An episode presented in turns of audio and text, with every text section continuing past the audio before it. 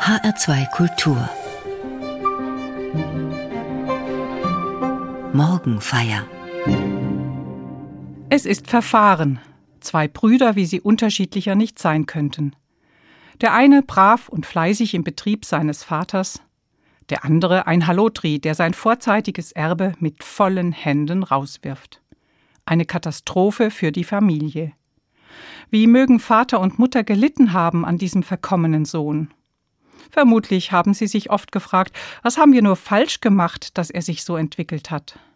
Und wie froh werden sie gewesen sein, dass wenigstens der andere Sohn anständig geworden ist. Am heutigen vierten Fastensonntag wird diese Geschichte aus der Bibel in den katholischen Gottesdiensten vorgelesen. Jesus verbindet damit eine Absicht. Er möchte, dass seine Zuhörerschaft ihn besser verstehen kann, denn sie regen sich immer wieder über ihn auf. Er umgibt sich mit Leuten, die nicht unbedingt zur feinen Gesellschaft gehören, Eget. Und dann setzt er sich auch noch mit Betrügern und Sündern an einen Tisch. Pfui. Deshalb erzählt Jesus ihnen diese Geschichte, und sie beginnt so. Ein Mann hatte zwei Söhne. Der jüngere von ihnen sagte zu seinem Vater Vater, gib mir das Erbteil, das mir zusteht. Da teilte der Vater das Vermögen unter sie auf. Nach wenigen Tagen packte der jüngere Sohn alles zusammen und zog in ein fernes Land. Dort führte er ein zügelloses Leben und verschleuderte sein Vermögen. In vielen Familien gibt es solche und ähnliche Situationen. Sorgenkinder, schwarze Schafe, ratlose Eltern. Und dazu überforderte Geschwister, weil sich fast alles nur noch um das eine Geschwisterkind dreht, das irgendwie aus der Spur geraten ist. Wie viel Verzweiflung, wie viel Scham, wie viel Versteckspiel ist damit oft verbunden. Niemand soll wissen, was sich in der Familie oder Lebensgemeinschaft abspielt.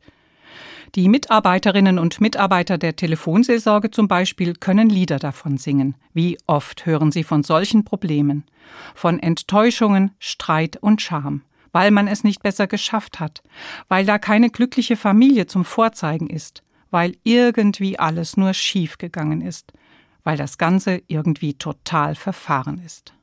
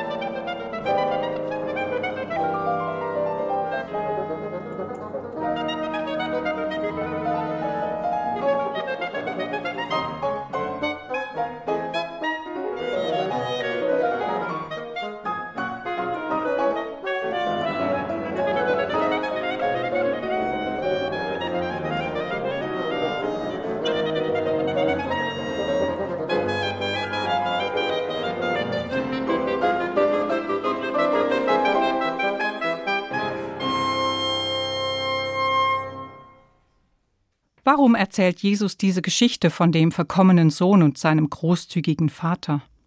Er möchte, dass seine Zuhörerinnen und Zuhörer verstehen, wieso er sich oft mit Menschen umgibt, die so gar nicht salonfähig sind. Das ist das eine Ziel seiner Rede. Es gibt jedoch noch ein zweites Ziel. Jesus will den vielen Zuhörenden etwas über Gott sagen. Er will zeigen, wie Gott zu den Menschen steht, ob sie nun erfolgreich sind oder nicht und wie Gott zu Menschen steht, die einen Fehler gemacht haben. Und so erzählt er weiter. Als der Sohn alles durchgebracht hatte, kam eine große Hungersnot über jenes Land, und er begann Not zu leiden. Da ging er zu einem Bürger des Landes und drängte sich ihm auf. Der schickte ihn aufs Feld zum Schweinehüten. Er hätte gerne seinen Hunger mit den Futterschoten gestillt, die die Schweine fraßen, aber niemand gab ihm davon. Da ging er in sich und sagte, wie viele Tagelöhner meines Vaters haben Brot im Überfluss, ich aber komme hier vor Hunger um. Ich will aufbrechen und zu meinem Vater gehen und ihm sagen, Vater, ich habe mich gegen den Himmel und gegen dich versündigt. Ich bin nicht mehr wert, dein Sohn zu sein. Mach mich zu einem deiner Tagelöhner. Dann brach er auf und ging zu seinem Vater.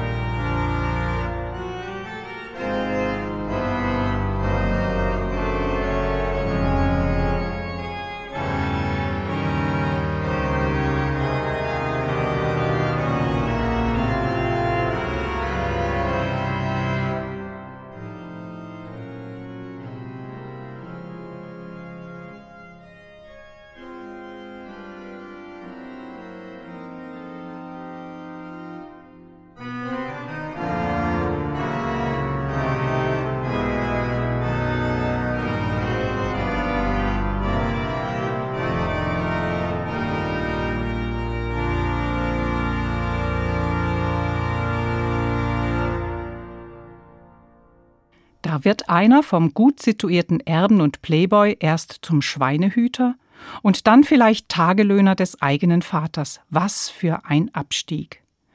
Ich weiß nicht, wie es Ihnen geht. Ich habe eine Riesenhochachtung vor diesem jungen Mann. Der hat Mut, sitzt im Dreck, hat sein Leben versaut und traut sich doch wieder nach Hause. Ob ich mich das in einer solchen Situation getraut hätte, da bin ich mir nicht so ganz sicher. Das ist ja eine Wende um 180 Grad. Viel tiefer kann er nicht sinken. Aber genau das tut er. Er hat schließlich auch nichts mehr zu verlieren. Anerkennung, gesellschaftlicher Status, Geld ist alles schon weg. Es ist der Mut der Verzweiflung, der ihn nach Hause treibt. Aber er entwickelt noch einen anderen Mut, das ist der Mut zu sich selbst, der schonungslose Blick auf sich selbst. So also bin ich geworden, so tief bin ich gesunken, bei den Schweinen bin ich gelandet. Er macht sich nichts mehr vor und bekennt sich zu dem Mist, den er gebaut hat. Was er durchleidet, scheint ein Menschheitsgesetz zu sein. Die meisten Menschen, die sich aus schwierigen Situationen herausgekämpft haben, sagen über ihren Weg, erst musste ich ganz unten ankommen, bevor ich mir Hilfe gesucht habe. ganz unten ankommen und sich das eingestehen, das kostet eine Menge Mut. Und genau das will Jesus seinen Zuhörern und Zuhörerinnen mit dieser Geschichte zeigen. Urteilt nicht über andere Menschen, ihr wisst gar nicht, was die hinter sich haben.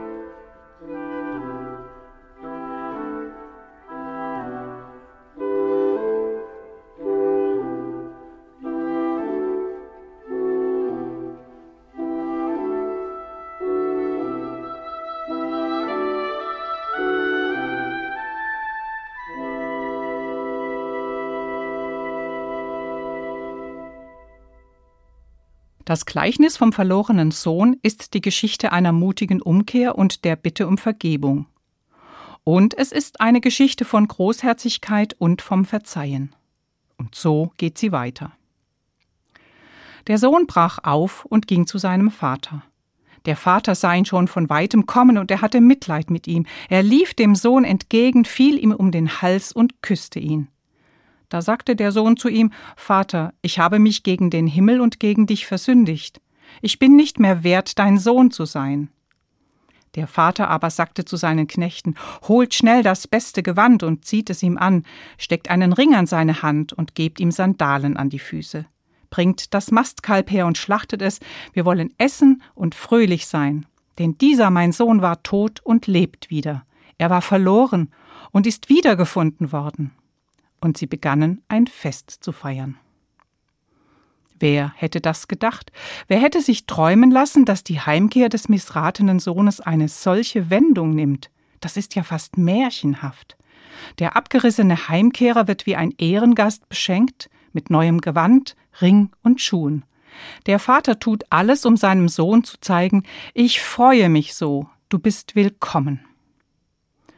Und nun geht in der Erzählung der Blick ganz auf den Vater. Wir hören nichts davon, wie der heimgekommene Sohn reagiert.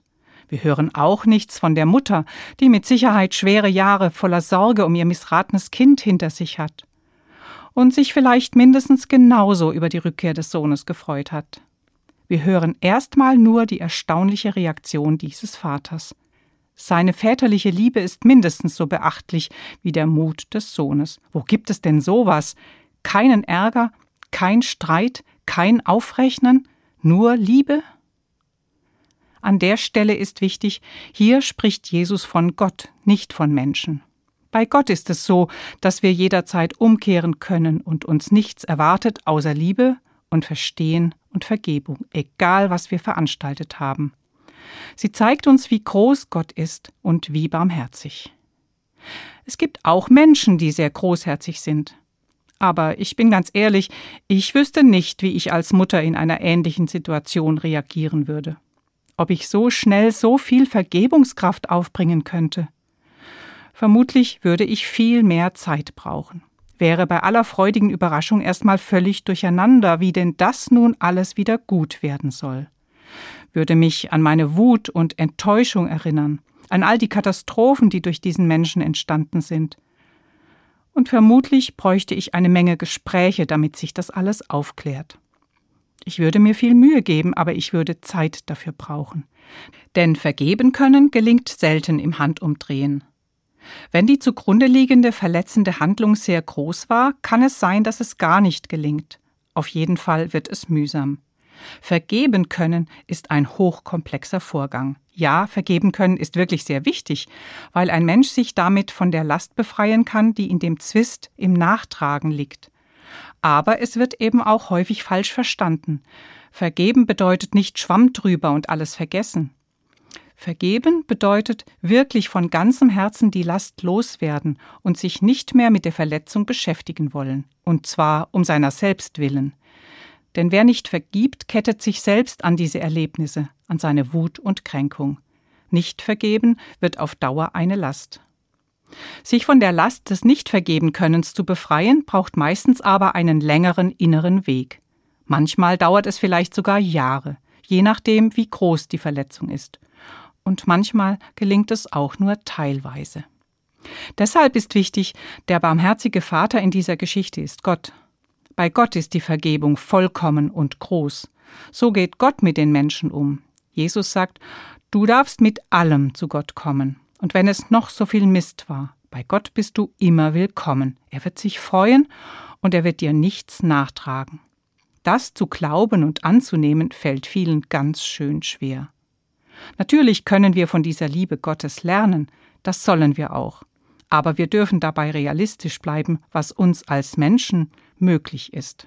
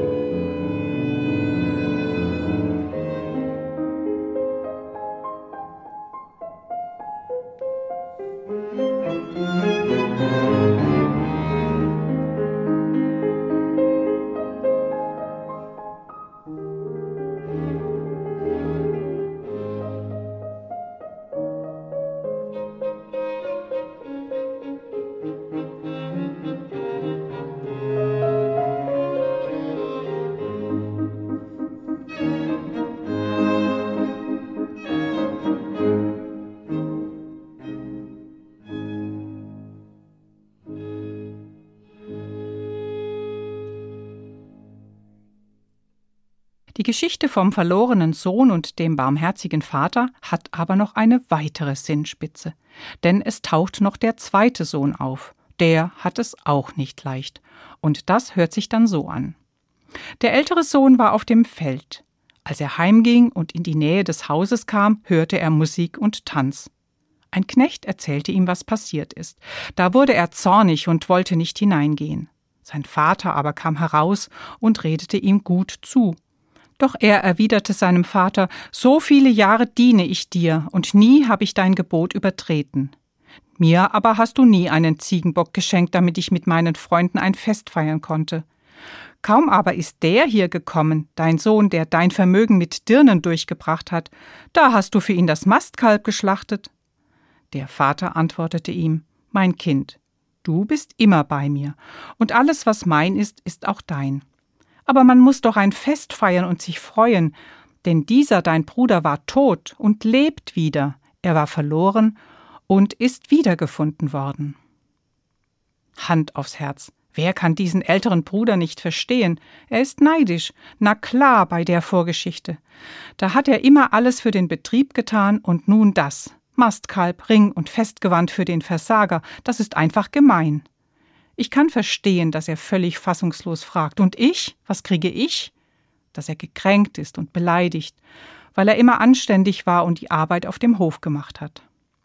Aber auch diesem Sohn geht der Vater entgegen. Auch dieser Sohn braucht erlösende Worte, eine Umarmung, gute Worte. Und eine überraschende Zusage, weil er all die Jahre offensichtlich gar nicht bemerkt hat, wie sehr er vom Vater geschätzt worden ist, weil er doch all die Jahre mit ihm zusammenarbeiten und zusammenleben konnte. Er musste keine Schweine hüten und sich schämen, nein, er war immer der angesehene Sohn des Betriebschefs und durfte sich in dessen Anerkennung sonnen. Aber jetzt braucht auch er Vergebung für sein selbstgerechtes Auftreten, für die Bitterkeit, mit der er über seinen Bruder spricht, für die heftigen Neidgefühle. Und genau wie seinem Bruder wird auch ihm vergeben, ohne Strafpredigt und ohne große Bedingungen. Seht ihr, sagt Jesus sinngemäß zu den Umstehenden, die seinen Umgang mit Sündern skandalös finden, Seht, so ist Gott. Ob ihr abgerissen oder verdorben zu ihm kommt, oder selbstgerecht und neidisch, bei Gott ist kein Tadel und keine Strafe dafür zu befürchten. Er liebt. Punkt. Diese Geschichte vom verlorenen Sohn und barmherzigen Vater, für mich hat sie ein wunderbares Fazit. Gott liebt, ohne Wenn und Aber. Und wenn ich das an mich heranlasse, dann kann auch ich in dieser Liebe wachsen, und immer größer werden und immer heiler.